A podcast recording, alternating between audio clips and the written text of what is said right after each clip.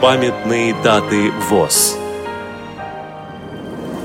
30 августа. 110 лет со дня рождения Александра Евгеньевича Скородумова, участника Советско-финской и Великой Отечественной войн, первого председателя Мончегорской первичной организации Всероссийского общества слепых.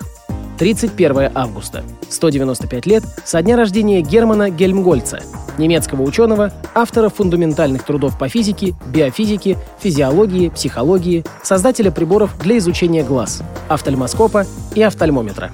4 сентября. 135 лет со дня рождения Александра Павловича Белорукова, писателя, журналиста, тифлопедагога и общественного деятеля.